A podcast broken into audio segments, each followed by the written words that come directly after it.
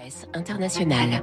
Bonjour Alexis Karkins-Marchais. Bonjour François. Vous êtes partenaire chez 8 Advisory. Vos trois choix du jour dans la presse internationale. D'abord, cette interview à la BBC donnée par Elon Musk à propos évidemment de Twitter. Oui, c'est une interview rare qui est assez longue, c'est presque 57 minutes. Euh, une interview du journaliste James Clayton, qui est le spécialiste de la tech sur la BBC, et donc qui interview euh, Elon Musk à propos de ses six premiers mois à la tête de Twitter. Alors, il y a eu six enseignements principaux selon la, la BBC. D'abord, euh, Elon Musk nie le fait qu'il y aurait davantage de contenu haineux depuis qu'il a pris le contrôle de, de, du réseau social. Il a indiqué qu'il y avait 400 000 comptes qui avaient été euh, supprimés sur le seul mois de mars. Bon, la BBC indiquant que c'est difficile de vérifier parce qu'ils n'ont pas les informations pour ouais. pour euh, vérifier le point. Deuxième euh, deuxième information, il affirme aussi que la lutte contre les bots. Alors vous savez, les bots, ce sont ces comptes automatiques qui relayent des fausses informations. Euh, il a indiqué que cette lutte portait ses fruits. Alors là encore, selon la BBC, plusieurs études, c'est pas vraiment si si évident.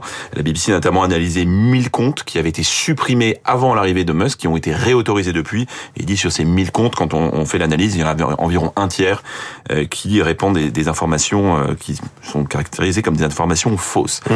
Parallèlement, il, s'il défend le, la réinstauration des comptes de Trump, donc Trump peut revenir sur Twitter. Elon Musk a indiqué qu'il avait voté Joe Biden. Alors ça, évidemment, ça fait beaucoup parler. Quatrième Sachant enseignement. qu'aux dernières élections de mi-mandat, il a appelé à voter républicain. Voilà, bon, c'est Musk dans sa dans ses dans sa créativité, dans voilà, dans ses œuvres. Quatrième enseignement, il reconnaît qu'il n'est pas contre TikTok, mais d'ailleurs s'il ne l'utilise pas, il est contre l'interdiction de TikTok. Et vous savez que c'est un vrai débat en ce moment aux États-Unis, compte tenu des problèmes de sécurité. Je rappelle que TikTok est un réseau social chinois et c'est l'application la plus téléchargée aux États-Unis mmh. en ce moment. Cinquième enseignement, il dit qu'il refuserait si on lui proposait aujourd'hui de racheter Twitter au même prix qu'il a payé, je vous rappelle, le modique somme de 44 milliards de dollars. Et il a reconnu lui-même que ça avait à peu près fondu de moitié, sans et, doute. Et, sans doute, sans bon. doute, et il le dit. Euh, toujours euh, étonnant. Hein. Voilà, voilà c'est toujours vraiment, vraiment une interview assez étonnante avec une grande liberté de parole. Il a quand même rappelé qu'il y avait 6500 personnes qui avaient été licenciées et que même s'il y a des nouvelles sources de revenus qui, euh, qui ont été générées aujourd'hui, la rentabilité du modèle est quand même en question. Et puis le dernier enseignement, c'est un enseignement sur euh, le, le label que met le compte Twitter sur les comptes des, des, entreprises de médias publics, comme par exemple la BBC.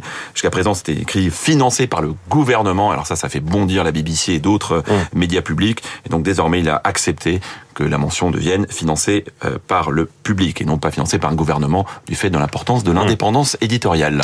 Autre article qui a retenu votre attention, Alexis, dans le New York Times, sur l'inflation. Elle recule aux États-Unis, mais c'est loin d'être un, un, simple mauvais souvenir. Voilà, et le, le, sujet économique du moment, le niveau de l'inflation, euh, il a effectivement reculé de façon significative aux États-Unis au mois de mars. On est à, à 5% sur un an, euh, 5,6% si on exclut l'alimentaire et l'énergie. Alors les raisons, on les connaît.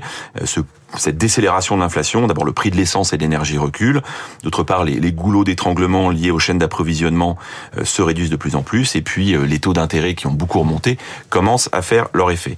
Le sujet c'est que cette inflation va durer et la décélération pourrait être plus longue que prévu.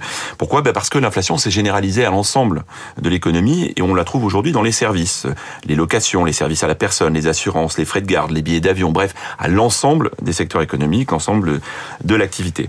Il y a un vrai débat et c'est le point du New York Times, il y a un vrai débat euh, François sur euh, entre les économistes et les banquiers centraux, savoir si à ce niveau d'inflation, euh, il faut continuer la poursuite, la remontée des taux. Il faut continuer à augmenter les taux d'intérêt. Certains pensent que la Fed pourrait le faire encore, donc la Banque centrale américaine pourrait le faire encore une fois mmh. au mois de mai mais ensuite s'arrêter. Et puis ceux qui pensent qu'il faut tout simplement arrêter de remonter les taux parce que le ralentissement est déjà là. Il y a un petit message optimiste quand même dans l'article, c'est que le, ce qu'on appelle le soft landing, c'est l'atterrissage doux, est un scénario aujourd'hui qui est plausible.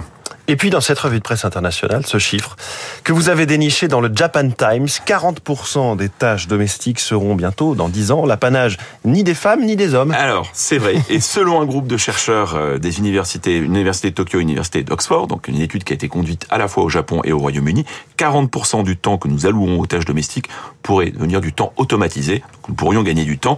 Il y a 65 experts d'intelligence artificielle qui ont été interrogés, 17 tâches qui ont été passées au crible. Celle qui va nous faire le plus normalement gagner du temps, c'est, ce sont les courses alimentaires. Presque 60% du temps que nous consacrons aux courses alimentaires pourrait être réduit.